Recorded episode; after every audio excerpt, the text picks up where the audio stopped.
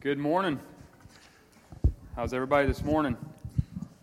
All right. I told Wayne, uh, I think yesterday, last night, I said, I'm going to publicly, publicly embarrass him somehow so that he doesn't ask me to come do this again. So I didn't figure out a good way to do that, so I guess I'll skip that part. But, uh, you know, just, uh, you know what's coming when you come out to our place. So prepare a message and come on out. Uh, the last song, How Great Thou Art, I actually lead songs a lot at church, and that's one of my favorite songs to lead. And um, the last verse in that song says, When Christ shall come with shouts of acclamation and take me home, what joy shall fill my heart? That joy shall fill your, fill your heart only if you're ready when he comes back. The Bible says that those who aren't ready will call for rocks and mountains to fall on them. I hope you're not one of those. I hope that you're going to be you're going to be bowing in humble adoration and proclaiming how great thou art because you're ready for him to come back. And I actually um, I shared this at church last Sunday, and I, thought with that song was fitting. But um, imagine if somebody. Well, let me ask you this: How many of you have, in some time of your life, you've been broke? We've probably all been there at some point, right? We all start at zero, and uh, at some point in life, we were broke. How many of you are broke today? No, I'm just kidding. Um, what if somebody in that point of your life would have walked up to you and said, Hey, I know times are tough. I know it's hard for you right now. And uh, I've been blessed. And I, would like to give you $100,000 just to help you out and make life a little easier for you. And you'd be like, Thanks, but no thanks. Uh, I'm going to. I'm going to keep doing what I've done that's got me broke. And I'm just going to work at it a little bit harder. And I'm just going to do it a little bit longer, put in a few more hours, and uh, I, I, think I'll, I'll, I'll, I'll figure a way out. How many of us do that in our salvation? How much greater is it to accept salvation than that $100,000? Amen? How much greater?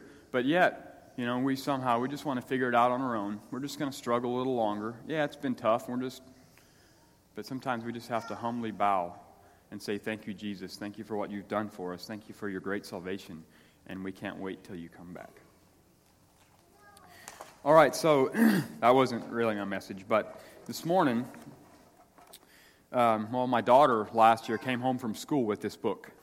And I remember it's a storybook. And it's really a kid's storybook. And I remember reading it, and I remember remembering from years ago um, reading the book.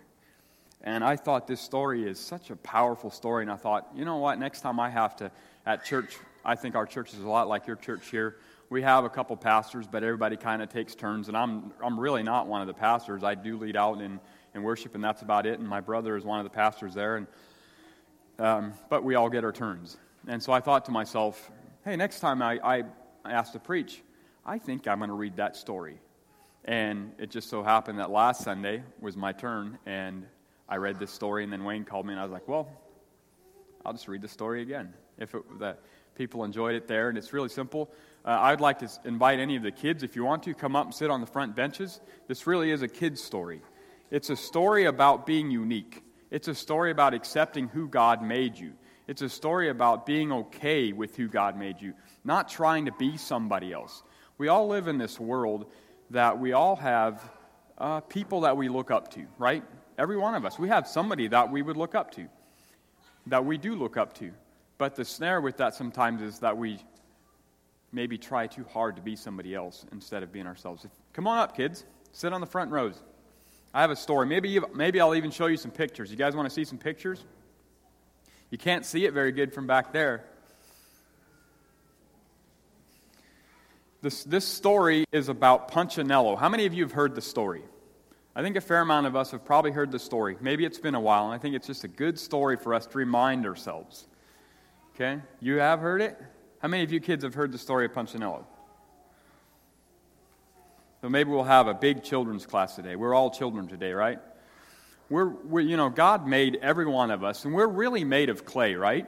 We're really made of clay. We all have cracks, don't we? We all have flaws. We all have failures. We all do do things that might annoy other people.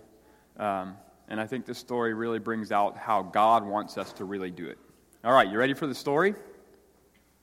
All right, so it says these little people were called Wemmicks, and it says the Wemmicks were small, small wooden people. All of the wooden people were carved by a woodworker named Eli. His workshop sat on a hill overlooking their village. Each Wemmick was different.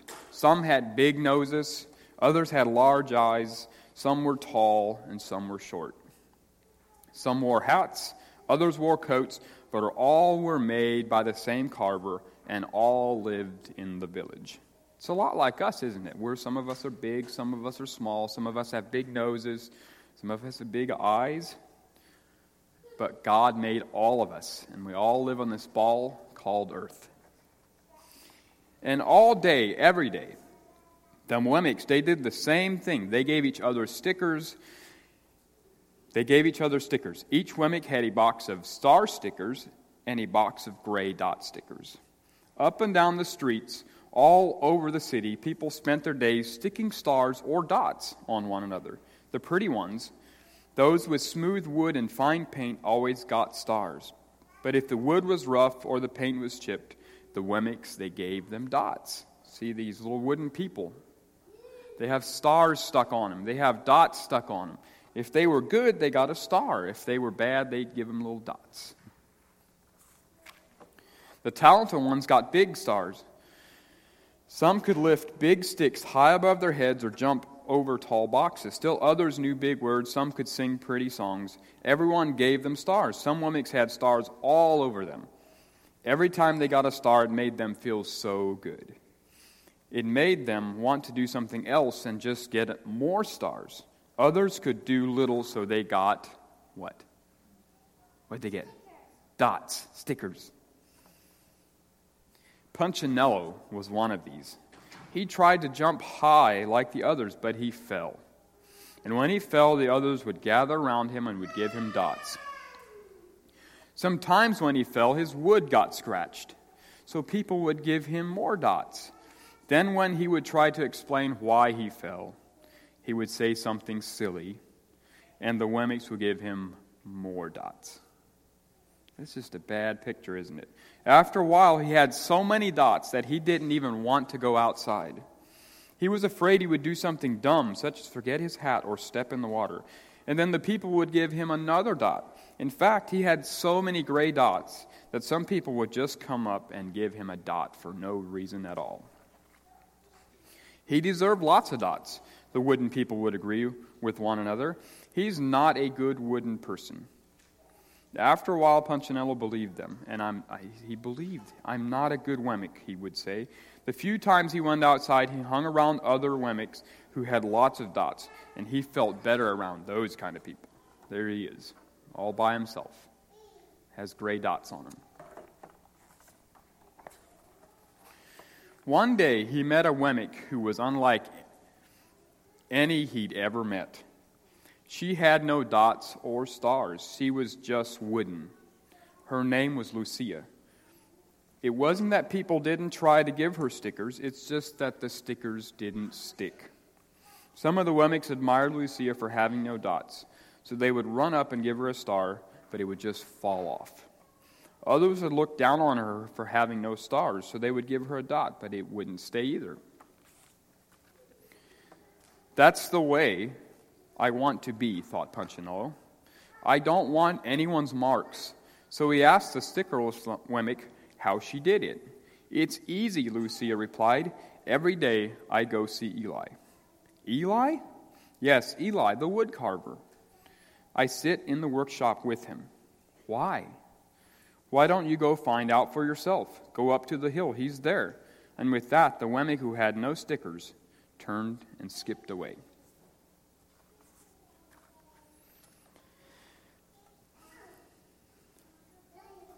But will he want to see me? Punchinello cried out. Lucia didn't hear. So Punchinello went home. He sat near a window and watched the wooden people as they scurried around, giving each other stars and dots. It's not right, he muttered to himself, and he decided to go see Eli. There's Punchinello sitting there looking out the window. He walked up the narrow path to the top of the hill and stepped into the big shop. His wooden eyes widened at the size of everything. The stool was as tall as he was. He had to stretch on his tiptoes to see the top of the workbench. A hammer was as long as his arm. Punchinello swallowed hard. I am not staying here, and he turned to leave. Then he heard his name. Punchinello. The voice was deep and strong. Punchinello stopped. Punchinello, how good to see you. Come and let me have a look at you. Punchinello turned around and looked at the large bearded craftsman. You know my name? the Wemmick asked. Of course I do. I made you. Eli stooped down and picked him up and set him on the bench. Hmm, the maker spoke thoughtfully as he looked at the gray dots. Looks like you've been given some bad marks. I didn't mean to, Eli. I really tried hard. Oh, you don't have to defend yourself to me, child. I don't care what the other Wemmicks think. You don't? No, and you shouldn't either. Who are they to give you stars or dots? They're Wemmicks, just like you. What they think doesn't matter, Punchinello. All that matters is what I think. And I think that you're pretty special. There he's sitting there with Eli. Punchinello laughed. Me special? Why? I can't walk fast. I can't jump. My paint is peeling. Why do I matter to you? Eli looked at Punchinello, put his hands on those small wooden shoulders, and spoke very softly. Because you're mine. That's why you matter to me. Punchinello had never had anyone look at him like this, much less his maker. He didn't know what to say. Every day I've been hoping you'd come, Eli explained. I came because I met someone who had no mark, said Punchinello. I know, she told me about you. Why don't the stickers stay on her? The maker spoke softly. Because she has decided that what I think is more important than what they think. The stickers only stick if you let them. What? The stickers only stick if they matter to you. The more you trust my love, the less the stickers the less you care about their stickers.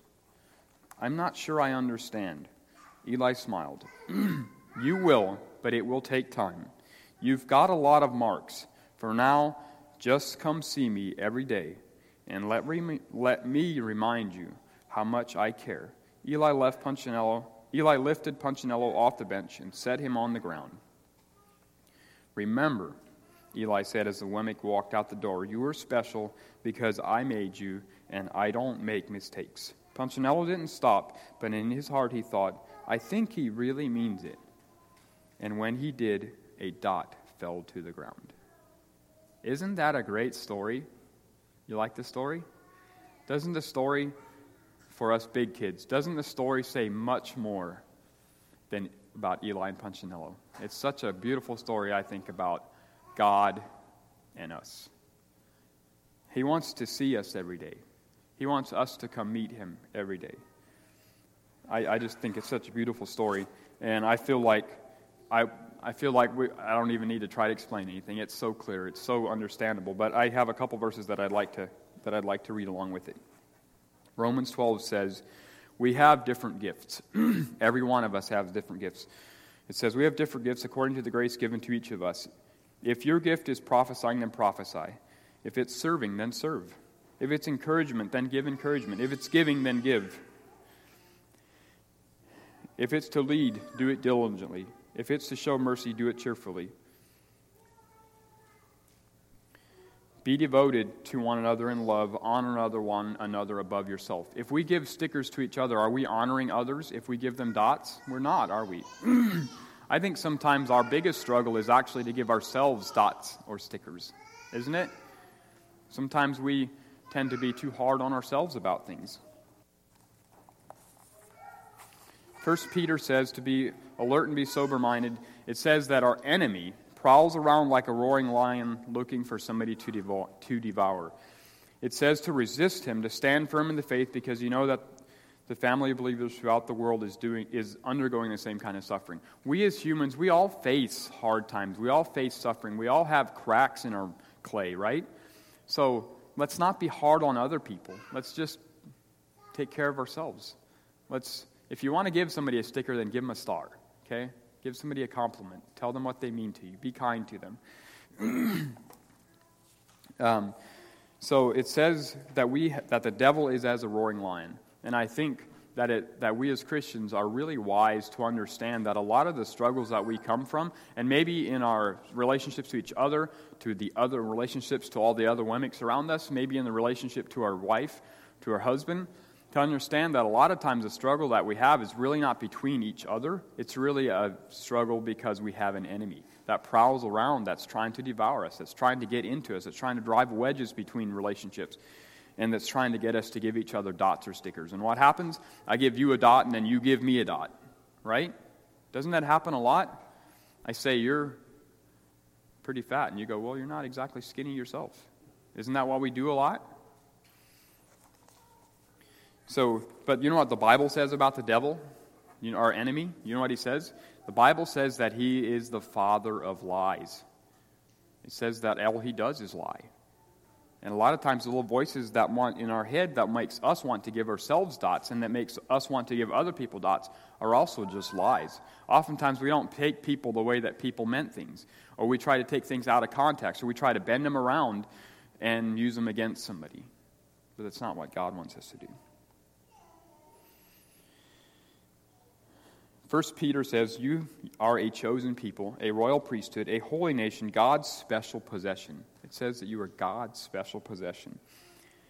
Just like Eli, Punchinello was his special possession, and he loved him.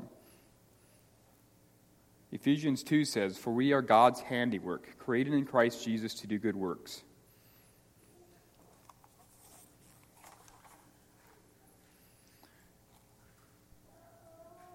There's a verse, I don't even have the uh, reference here. It says, The Spirit itself beareth witness with our spirit, but it says, this is the part I like, says that we are the children of God.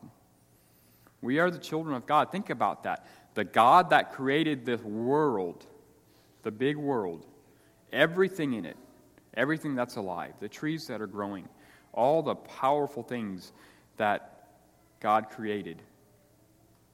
We are His children. He's our daddy. We're we're his children. Isn't that special? He made every one of us special.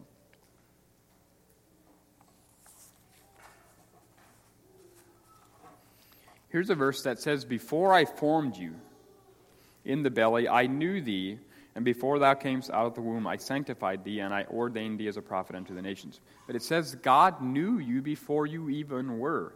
How is that possible? Isn't that a great God that we serve? We can't even fathom knowing somebody before they even were. But it says that here. Genesis says, And God said, Let us make man in our image and our likeness. Isn't that cool? We are actually made in the image of God. I assume God has two legs and two arms.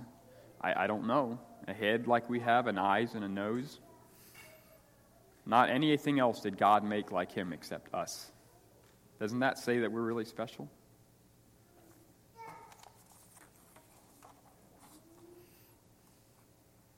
Psalms 139 says, I will praise thee, for I am fearfully and wonderfully, wonderfully made. Marvelous are thy works, and, thy, and that my soul knoweth right well. Are we praising God every day? Is that us? I will praise thee, for I am fearfully and wonderfully made. Are we embracing that and believing that? Are we being hard on ourselves and saying, yeah, I don't know, I'm a mistake? I don't think that's what God wants us to do. God wants us to believe that we are fearfully and wonderfully made.